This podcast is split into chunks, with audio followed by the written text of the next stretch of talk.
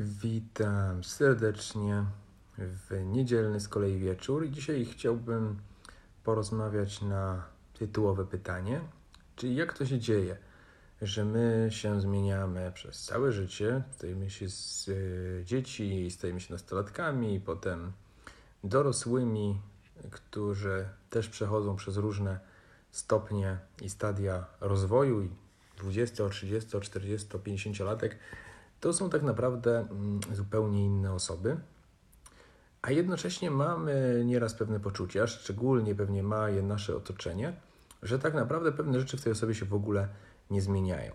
I możemy to opisać od y, tyłu, gdy pracujemy nad sobą, widzimy, że mamy jakieś dysfunkcyjne przekonanie, jakiś schemat, który nam nie służy i gdy się cofamy, to się okazuje, że mieliśmy to już na przykład w poprzedniej pracy i w poprzednim związku, mieliśmy to już jako nastolatkowie, yy, którzy byli się zbuntowali przeciwko rodzicom i mieliśmy to również jak nas rodzice czegoś uczyli i tak dalej, i tak dalej.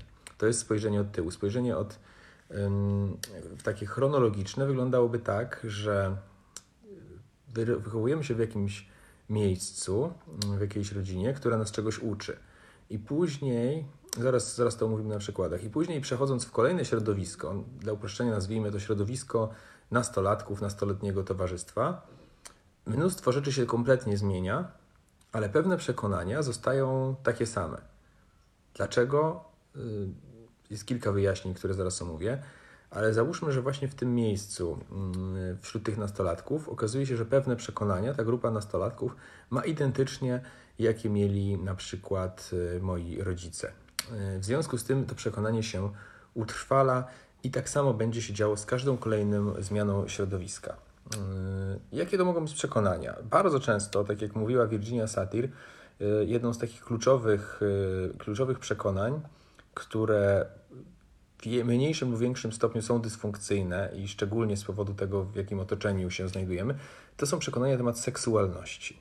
Więc możemy sobie wyobrazić coś takiego, że taka pierwsza z brzegu historia, że w momencie, w którym ktoś dorasta, y, rodzice tłumaczą mu, że seksualność jest nie dla niego, w domyśle w tym momencie jest czymś złym, czym się nie powinno interesować, czym się nie powinno chwalić, o czym się nie powinno rozmawiać.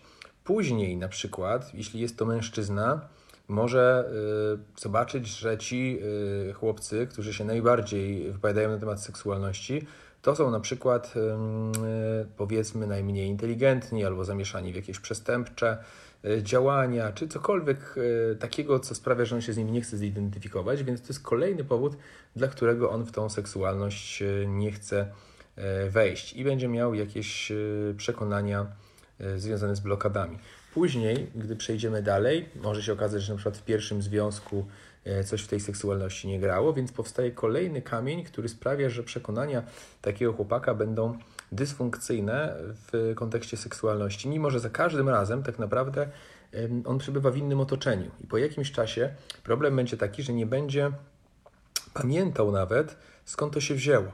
E, ponieważ może, może jeśli na przykład oryginalnym przekonaniem było przekonanie religijne, e, wynikające z tego, że jego rodzina była bardzo religijna i w związku z tym nie E, nie tolerowała tej, e, tejże seksualności. Chociaż jak to mówię, brzmi to absurdalnie, bo jeśli ktoś seksualności nie toleruje, to, e, to nie, wiem, nie wiadomo skąd się biorą dzieci w, w tym domu. Natomiast weźmy pod uwagę, że, że nie tolerują seksualności np. pozamałżeńskiej i ktoś rdzeniem tego przekonania jest religia.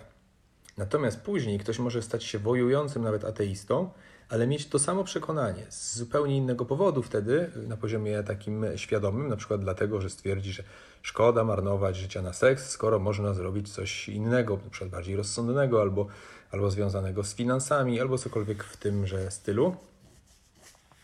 Albo medytacja, bo, bo często rozwój osobisty jest tym ostatecznym, e, najbardziej wysublimowanym e, wytłumaczeniem, czemu mamy takie przekonania. I gdy mamy e, właśnie przekonanie związane z rozwojem osobistym, Wydaje się to totalnie odwrotne od tego pierwotnego, od tej pierwotnej przyczyny. Dlaczego, dlaczego w ogóle zaczęliśmy o tym myśleć? Ale to jest y, pewnego rodzaju pułapka, którą zaraz omówię. Jeśli mówimy o przekonaniach, możemy powiedzieć o wielu innych, chociażby o złości, która też może być y, na przykład w domu z jakiegoś powodu wypierana, y, później w szkole tak samo może być zablokowana, a później rozwój duchowy na przykład sprawi, że również tej złości nie możemy mm, w żaden sposób poczuć. To samo może dotyczyć na przykład ekspresji, to znaczy e, w domu, w którym ekspresja nie była mm, wspierana, w którym chciano, żeby dzieci były cicho, żeby bawiły się gdzieś tam w swoim pokoju i raczej po cichu, a jeśli skakały, krzyczały i, i, i, głośno się śmiały, to było to ganione. Bardzo możliwe, że później, gdy ktoś trafi w e, jakiegoś rodzaju środowisko, to to środowisko również będzie wspierać tego rodzaju zachowania i później, na przykład w pracy, może ktoś taki wybrać taką pracę, w której oczywiście znowu będzie wspierane to zachowanie i gdy będzie szukał jakiejś formy rozwoju osobistego, to też nie wiedzieć, czemu wybierze taką, w której na przykład nie ma, że nie ma tej ekspresji. E, to są przekonania dotyczące w ogóle świata zewnętrznego w pewnym sensie, czyli jaka jest złość, jaka jest seksualność, jaka jest ekspresja. Jeszcze bardziej działają tutaj przekonania dotyczące mnie, czyli jaki ja jestem, czy jestem e, godny miłości, czy jestem wartościowy. Tu oczywiście każde kolejne środowisko będzie wspierać to, co już się w nas wcześniej zadziało.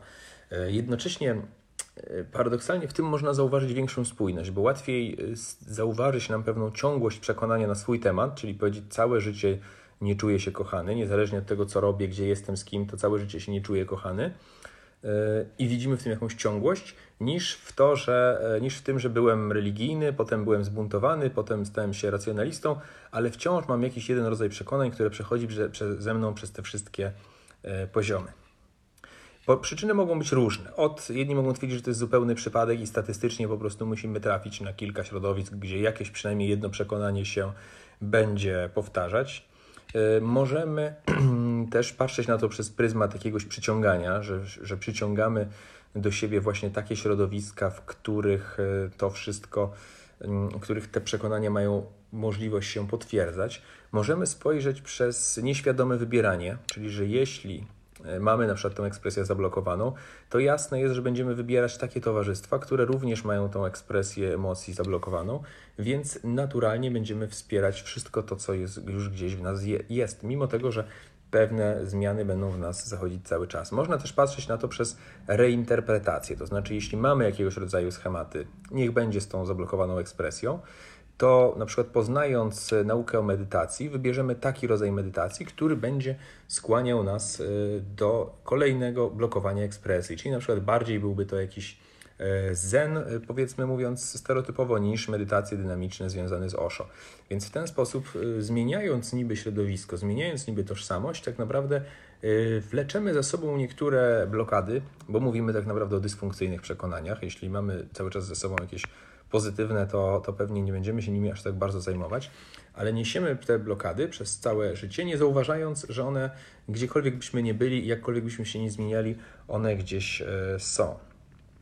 E, więc e, kilka rzeczy, które można z tym zrobić, znając ten schemat i wiedząc, jak to działa. Po pierwsze, przyjrzeć się pewnym obecnym przekonaniom, skąd się wzięły. Bardzo możliwe, że wzięły się z jeszcze bardzo dawnych lat, których ciężko nam sobie wyobrazić, że coś się wzięło, bo jesteśmy tak zupełnie inni od tej osoby, którą kiedyś byliśmy, ale bardzo możliwe, że, że to jest y, przekonanie jakiegoś pięciolatka, e, którego wtedy się po prostu nauczyliśmy, a później ono dorosło w jakiś sposób, ale się nie zmieniło.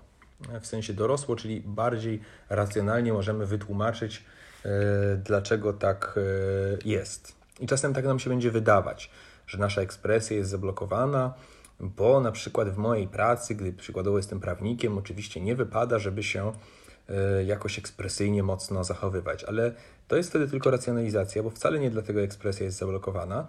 E, chociażby możemy w filmach, serialach zobaczyć wielu prawników, którzy są ekspresyjni, e, tylko dlatego, że zostaliśmy tego nauczeni w dzieciństwie, tylko że nie mamy z tym kontaktu, bo tak wiele zmian osobowości już w międzyczasie zaszło.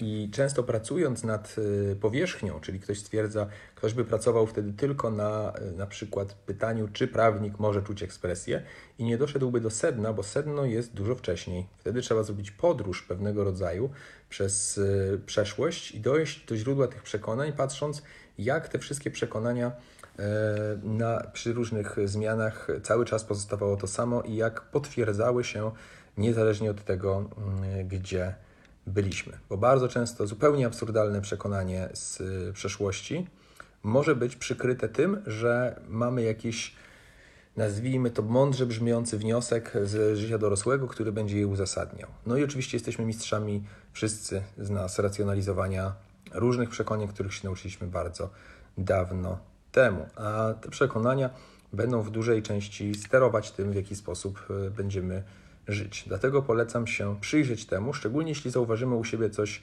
dysfunkcyjnego, jakieś przekonanie, które nam nie służy, zarówno jest y, zbyt, nazwijmy to, negatywne i depresyjne, tak upraszczając, jak również może być zbyt pozytywne i y, wywierać na nas za dużą presję. Tak naprawdę zbyt pozytywne, zbyt pozytywnie brzmiące przekonania mogą być bardziej destrukcyjne niż te negatywne, bo mogą y, nas ograniczać w ogromny sposób. Więc warto wtedy się przyjrzeć i zobaczyć przez wszystkie środowiska, skąd one się wzięły. Czyli jak byłem nastolatkiem, to jak to przekonanie wyglądało. Jak byłem e, dzieckiem, jak to przekonanie wyglądało. I jakąkolwiek przechodziliśmy zmianę osobowości, bo tak naprawdę często przechodziliśmy znacznie więcej zmian niż tylko dziecko, nastolatek, dorosły i, i powiedzmy 30-latek tylko tych zmian mogło być 10, bo się nasza psychika e, totalnie zmieniała, środowisko i towarzystwo się zmieniało, więc zobaczmy sobie, jak, jaka była historia tego przekonania i znajdźmy przede wszystkim te, które przez długi, długi czas się nie zmieniały, tylko ciągną się za nami e, w niezmienionej formie. Także polecam przyjrzeć się temu i dzięki temu będziemy bardziej czegoś świadomi. Samo zrobienie tego ćwiczenia może już nas popchnąć gdzieś do przodu. E, czasem oczywiście to nie wystarczy, trzeba będzie wykonać jakąś większą pracę nad tymi przekonaniami, szczególnie jeśli były tam e, zawarte mocne emocje e, w chwili, gdy to przekonanie powstawało. Jeśli ktoś nas za coś karał, jeśli wydarzyła się jakaś sytuacja mocna, która sprawiła, że to przekonanie mamy, to będzie potrzebne pewnie popracowanie nad tymi emocjami. Życzę powodzenia, pozdrawiam serdecznie i do zobaczenia następnym razem.